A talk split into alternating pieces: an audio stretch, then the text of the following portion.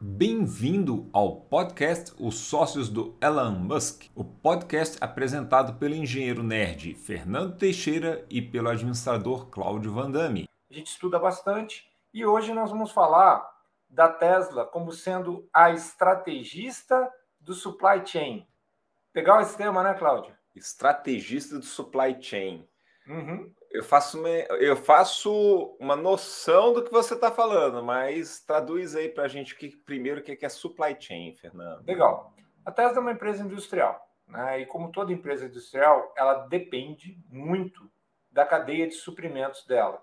Uhum. A cadeia de suprimentos, né, para quem não está acostumado, é o conjunto de todos os fornecedores, de todas as matérias-primas, como isso vai fluindo até chegar na fábrica e aí virar os produtos da Tesla, que a maioria de nós costuma pensar apenas em produtos como os carros da Tesla, tá? Então é mais ou menos fácil você ver assim, por exemplo, que com certeza o aço faz parte da cadeia de suprimento de um carro, ou o alumínio, ou a borracha, pneu, roda, né? E antes do pneu, a borracha. Entendeu? Sim, então, as coisas têm que vir lá de baixo, tá? E uma coisa que eu acho que talvez a maioria das pessoas, digamos assim, não esteja tão consciente é do momento em que a cadeia de suprimento mundial está vivendo agora. No mundo inteiro, a cadeia de suprimento, Cláudio, ela está em choque. Em choque. E até diria que em algumas áreas paralisada. Como, por exemplo, está acontecendo em chips de computadores, circuitos integrados, entendeu? Nesse momento, a gente está vivendo uma quase paralisia desse mercado, de tão ruim, de tão difícil que está a questão da cadeia de suprimento. Então, não precisa ser nenhum gênio para concluir o seguinte: quem tiver a melhor estratégia em supply chain é um candidato a ser um dos maiores fornecedores do mercado. Faz sentido essa afirmação para você? Sim, faz total sentido e, inclusive, está de acordo com uma notícia que eu li, te passei, né? Que a Vale, ela aqui do Brasil, ela fechou secretamente, né? Assim, os dados são secretos, né? Ela fechou uma distribuição de níquel, cádmio, né? De níquel, né? Para Tesla, para poder suprir a fábrica de baterias, para poder colocar a bateria no carro, no wall, né? Então, eles estão indo lá bem no iniciozinho do negócio, né, Fernando? Tem, e essa notícia sua foi que detonou essa análise nossa de hoje, e eu te dou meus parabéns por você estar bem focado onde realmente são as coisas fundamentais, o que está sustentando a nossa tese de investimento de longo prazo. Pelo seguinte, olha que interessante, quando você, né, passou a notícia, se eu não me engano, uma notícia da Exame ou da Veja, não lembro mais, mas era uma dessas duas, tá? Todos noticiário, Veja, Exame, Estadão, todos. A notícia falava assim, Vale fecha acordo secreto com a Tesla, correto? Uhum. Para fornecimento de minério e especificamente o níquel, que é um minério muito utilizado nas baterias e é um minério estratégico para quem vai ser o líder em carros elétricos, né? Na verdade, já é e vai ser, sem sombra de dúvida, o líder em contest em alguns anos em carros, né? A gente hoje está falando carros elétricos. Daqui a alguns anos a gente vai falar em carros. Mas uma curiosidade é o seguinte. Ano passado... No meio da pandemia, Cláudio, o Elon ele fez um evento chamado Battery Day, Dia da Bateria, tá? E nesse evento ele foi bem interessante porque ainda estava sob bastante efeito da pandemia. Ele montou um palco. Esse palco era no estacionamento da Tesla e todos os acionistas e convidados foram assistir dentro dos seus carros. Pensa num drive-thru. Entendeu? Sim. Como se fosse um drive-in. Cine drive-in. Um cine drive-in, não um drive-thru, tá? Um cine drive-in. E o pessoal, quando batia a palma buzinando. Foi super interessante isso, tá? Teve show de sertanejo aqui assim também. Ah, tô por fora. Então, no meio nesse evento, ele fez uma análise muito detalhada da estratégia dele em torno de baterias, tá? Que nós já falamos em outros episódios aqui, vale a pena você ouvir esse outro episódio, que a chave para liderança e lucratividade no mercado de carros elétricos e em outros mercados que a gente já explorou é a capacidade de ter um supply chain eficiente em baterias, tá? Uhum. No meio do evento, ele para e fala assim: se tiver alguém de uma mineradora me escutando agora, eu gostaria de assegurar a vocês que a gente tem interesse em fazer acordos estratégicos. E nós vamos garantir, a Tesla vai garantir para vocês excelentes contratos de longo prazo. Por favor, nos procurem. Não é tão secreto. Uhum. Não é tão secreto, concorda? Ele Sim. declarou a estratégia da Tesla. A estratégia da Tesla é: nós vamos fazer alianças privilegiadas com quem produz a matéria-prima lá na mineração, lá embaixo, entendeu? Então, Sim. por exemplo, vamos falar de outro mineral. Só um segundinho, ele não está preocupado com a Panasonic, ele está preocupado com o fornecedor da Panasonic que está fazendo uma super bateria para ele, né? Esse é o ponto. Cravou, Cláudio, cravou. E isso acontece, se você parar para pensar, pelo seguinte: lembra que o nosso sócio, o Elon, ele pensa por princípios fundamentais, sempre, ele é físico. Uhum. Então, ele sempre olha e fala assim: do que é composto um carro elétrico? Entendeu? Aí, assim, talvez se você não for um físico ou não pensar pelos princípios fundamentais, você vai pensar assim: ah, ele é composto por metal, vidro, baterias. Na cabeça dele, não. Entendeu? É ferro, lítio, aço, cobre. O aço é composto de ferro, entendeu? Sim, sim, carbono, sim. Assim, o ferro, entendeu? Ou seja, atrás do aço, né? Uhum. Ele vai lá na base. Uhum. Ele vai lá na base, Cláudio.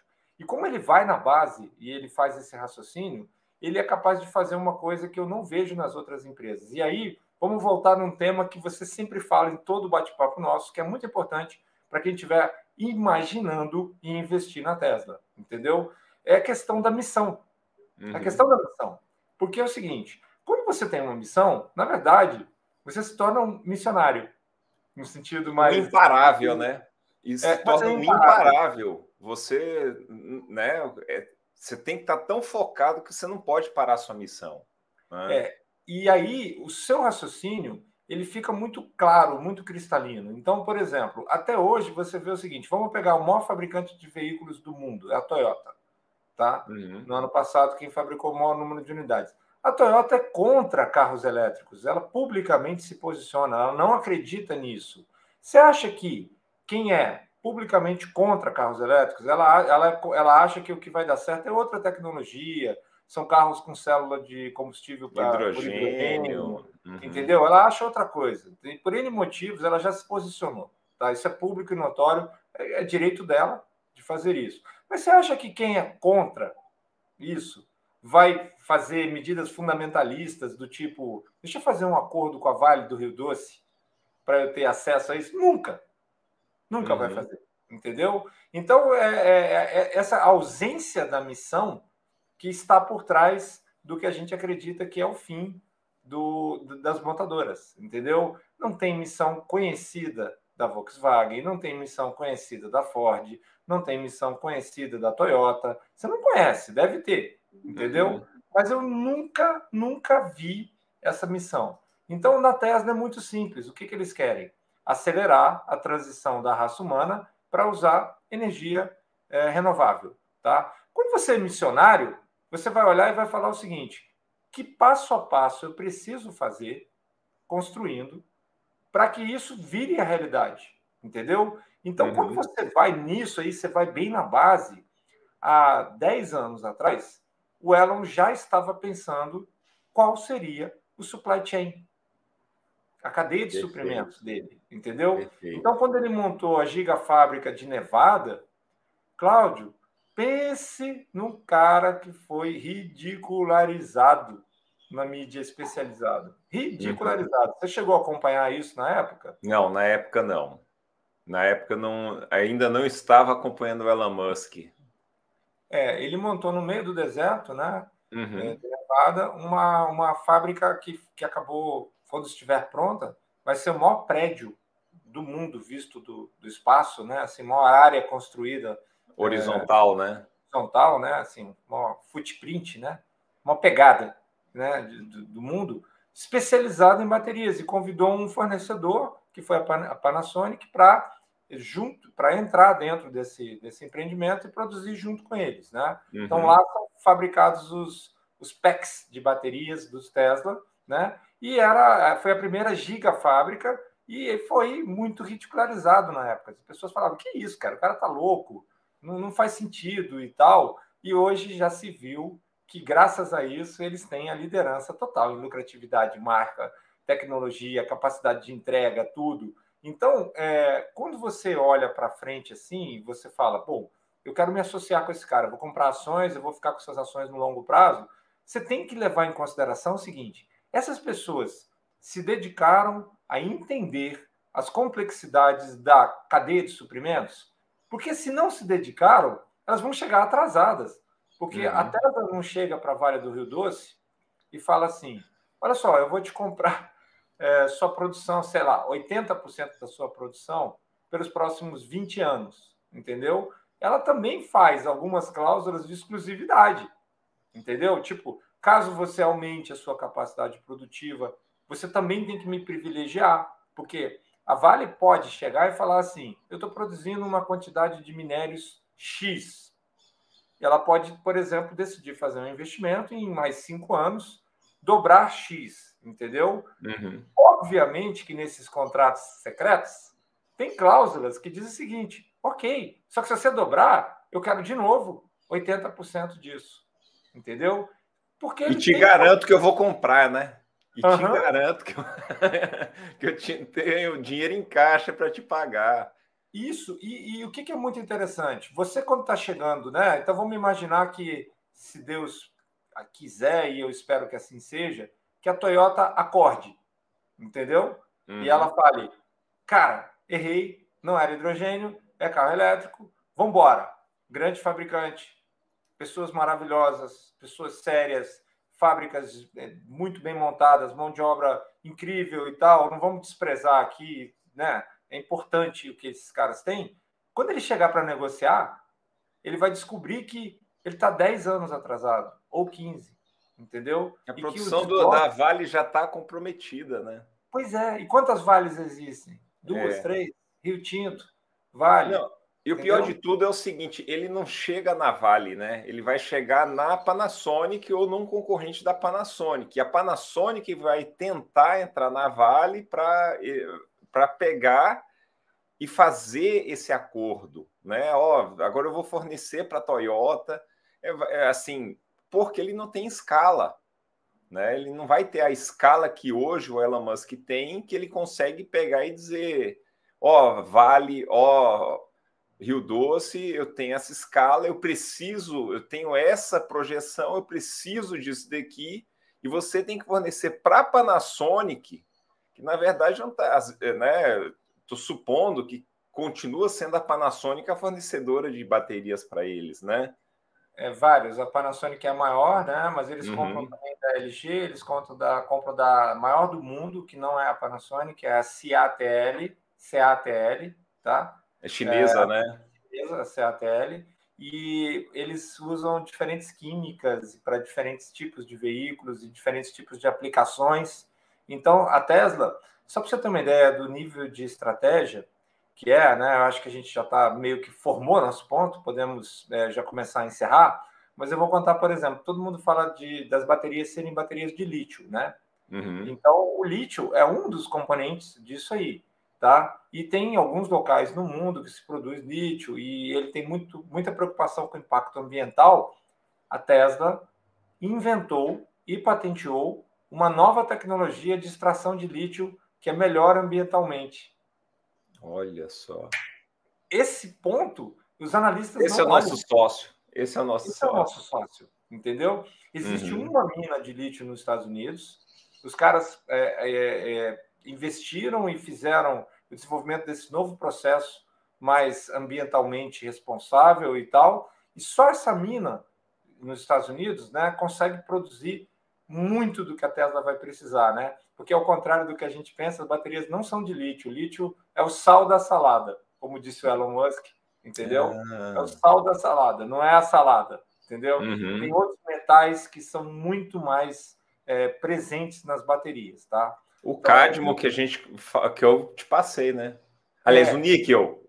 É que eu ainda tenho aquela cabeça dos antigos de níquel-cádmio, bateria de níquel-cádmio, lembra das baterias de celular? Sim. E existe muita novidade acontecendo e a Tesla, ela vai mais, né? Ela é uma pesquisadora em baterias, então ela inventou um formato que é o 4680, inventou uma bateria sem eletrodos, tabless, entendeu? E passa essas tecnologias para os fornecedores dela. Entendeu? Então, e ela compra de diferentes fábricas, ela é a grande gorila dentro da jaula. E por causa disso, existem analistas que não descem até aí, entendeu? Então não conseguem entender a enorme dificuldade que uma Volkswagen da vida vai enfrentar, que uma Ford da vida vai enfrentar.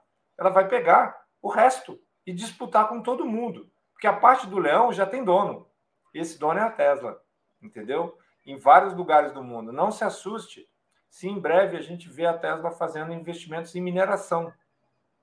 Ela comprando minas. Ela fazendo investimentos em mineração. Mas eu acho que eu já ouvi falar alguma coisa nesse sentido no Chile, não? Que eles fizeram um investimento. Até hoje, que eu saiba, eles ainda não são donos de nenhuma mina ou sócios de alguma mineradora, tá? O que eles têm feito são os acordos estratégicos. Mas se ele achar que isso vai ser necessário por N motivos, a gente já sabe que o plano é fabricar até 2030 20 milhões de carros anuais, né? Então, se ele achar que isso é importante, ele vai investir. Ele vai comprar lá na ponta de baixo. É o maior complexo industrial da raça humana se formando em várias frentes. Porque a gente sabe, é muito mais do que carros. É muito mais do que carros, né? No episódio anterior, a gente até fala quantos... Né, 300 terawatts-hora. Que aí aí eu falei de Itaipu e depois você fez a conta. Qual é a conta mesmo, Fernando? A conta é o seguinte. Se você pegar 3 anos da produção de Itaipu, é a capacidade instalada diária que a raça humana vai precisar para mudar a sua matriz energética para baterias. E esse... é o tamanho da missão da Tesla e de todos os outros. A gente não deseja o fim dos concorrentes, a gente não deseja o fracasso de ninguém. E nem ele, eu acho, que deseja. Ele quer que tudo acelere e vá. Mas como investidores, a gente tem que estar atento quem está melhor posicionado na corrida. Quem está no pelotão da frente, entendeu? Quem está com quem tem a melhor preparação, a melhor equipe, o melhor time. E tudo isso junto nos faz crer que para os outros agora... Enquanto a Tesla é a estrategista do supply chain, os outros estão vivendo o pesadelo do supply chain. É bem diferente isso, tá? É a notícia que chega para nós, né? De carros prontos, esperando um chip. É muito interessante você pensar o seguinte, tá? Todo mundo olha o que está na ponta do iceberg, para pegar aquela metáfora do nosso último bate-papo, tá? Sim. O Elon está trabalhando o tempo inteiro no que está embaixo da linha do visível, entendeu? Da linha d'água. Ele está olhando para a base de tudo que ele precisa fazer, porque ele é missionário. Sim. Porque ele é missionário. Ninguém lá na Tesla, não existe conflito de missão, entendeu? E nas outras, existe um conflito de missão, Cláudio. Se você pega a Ford, por exemplo, a Ford, numa tentativa desesperada de não falir, que eu acho que é a melhor maneira de eu expressar isso, ela já dividiu a empresa. Ela virou e falou, vocês produzem carros de combustão interna? Legal, vocês são uma Ford. Toca a vida aí, tá? E agora tem outra Ford, que é a Ford Veículos Elétricos. Porque o que ele falou? As pessoas que produzem veículos de combustão interna não são bons engenheiros para produzir veículos elétricos. Não têm as mesmas habilidades, entendeu? É muito diferente o que precisa saber, o que precisa fazer, as habilidades, entendeu? Então, meio que a Ford já deixou a Ford Veículos de Combustão Interna entregue à própria sorte. É uma empresa em declínio entendeu? E começou uma spin-off, uma startup dentro. Por quê? Porque ele passa 90% do tempo dele combatendo pessoas que estão dizendo para ele: isso não vai acontecer, o futuro não é elétrico, você tem que investir aqui nos nossos veículos a combustão interna. Olha o desperdício de energia de um CEO tentando fazer a missão. Então, assim, isso não acontece na Tesla. A missão está alinhada. Todo mundo está olhando lá para baixo. Olha só, vai faltar lítio. Por quê? Ah, por isso. Vai lá, ajuda os caras, faz um processo novo. Cobalto é desafiado, porque é minerado por crianças, no Congo, com guerra. Cobalto é sujo de sangue, entendeu? Então, os caras vão lá e desenvolvem uma bateria que precisa de 90% menos cobalto ou não tem cobalto, tá? Essa é a cabeça da Tesla. É isso aí que ela pensa, como ela vai. Literalmente, nesse mesmo dia da bateria, eles falaram o seguinte, tá? Cara, qualquer startup do mundo, e são muitas, que diga, eu fiz uma nova descoberta em baterias, aparece a cada 5 minutos, né? Inventei aqui uma bateria tal, de não sei o quê, com minério tal, com química tal, papapá. A Tesla investiga todas elas, vai em todas. E quem é que não quer, se você realmente inventou uma bateria nova, ter o maior cliente do mundo? Todo mundo quer, entendeu? Então, o que acontece? Os players legado, né, tipo as montadoras, e a gente sabe que a Tesla concorre em outras frentes também e vai começar a surpreender, como painéis solares, né, e etc., que ainda não tem, né, espaço para decolar, mas estão sendo preparados lá dentro. Esse pessoal joga damas. O Elon Musk joga xadrez ou gol, entendeu? O jogo é 2 níveis, seguramente, acima de complexidade. O que, para nós, né, sócios dele, é muito tranquilizador, entendeu? Ver um cara que está pensando com esta cabeça, tá? Eu sei que o tema de hoje é um pouquinho árido, mas é bastante fundamentalista, né? Conseguiu acompanhar? Gostou da história? Sim, adorei a história e realmente vem de encontro a tudo que a gente falou nos capítulos anteriores, né? Ou seja, você está fazendo um crescente, né? Assim, o porquê que a gente investe na Tesla e porquê que a gente investe no Elon Musk, né? Porque hoje a Tesla é a única empresa listada em bolsa, né? E por isso que a gente investe nela. Mas quando a Neuralink estiver listada, quando as outras empresas estiverem, né? Starlink, SpaceX, entendeu? Né? Tudo que tiver de oportunidade, a gente vai entrar com nossos dólares. Aí nem que seja o lanche, mas a gente vai guardar o dinheirinho do lanche e ir lá investir. Mas realmente, Fernando, assim, é surpreendente quando você entende a cabeça do Elon Musk, a cabeça das pessoas que estão ali na Tesla, né? Que não é um cara só que faz isso, né?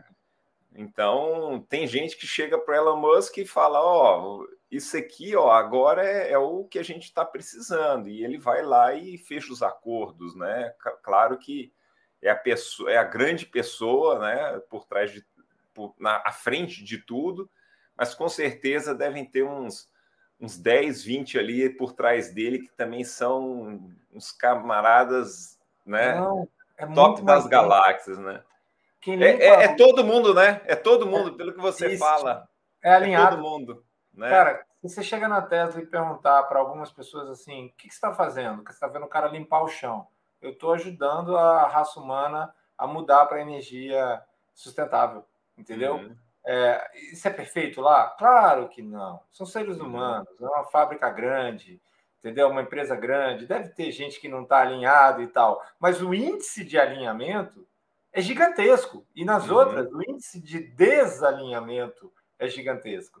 Então, uma curiosidade quase não existem concorrentes, exceto na China.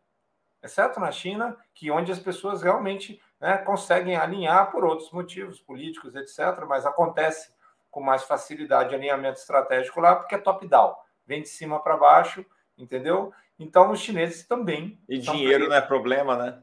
É, aparentemente. Né? Quando eles pegam e falam, não, agora é isso aqui, é dinheiro a rodo, né? Naquela... Sócio e sócia do Elon, você que está nos acompanhando na construção desse raciocínio, gostou do que ouviu?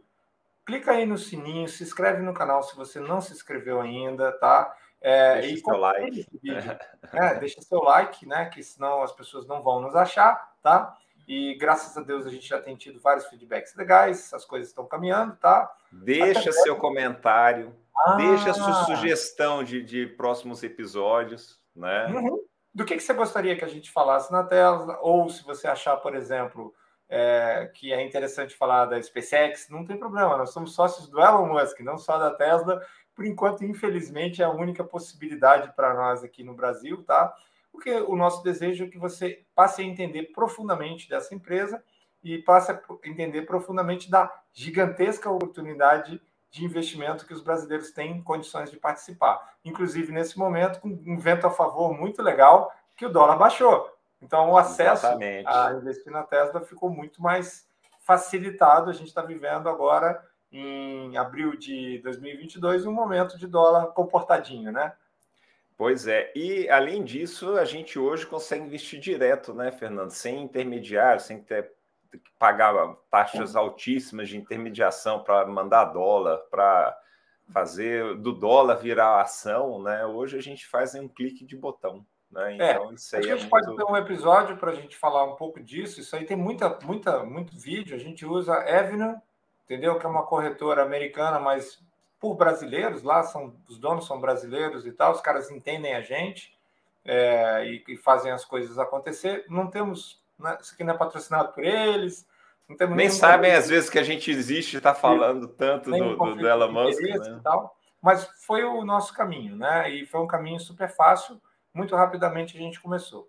Bom, agradeço aí, indiquem o vídeo, compartilha e até o próximo episódio. Um grande abraço. Valeu, sócio. Um abraço.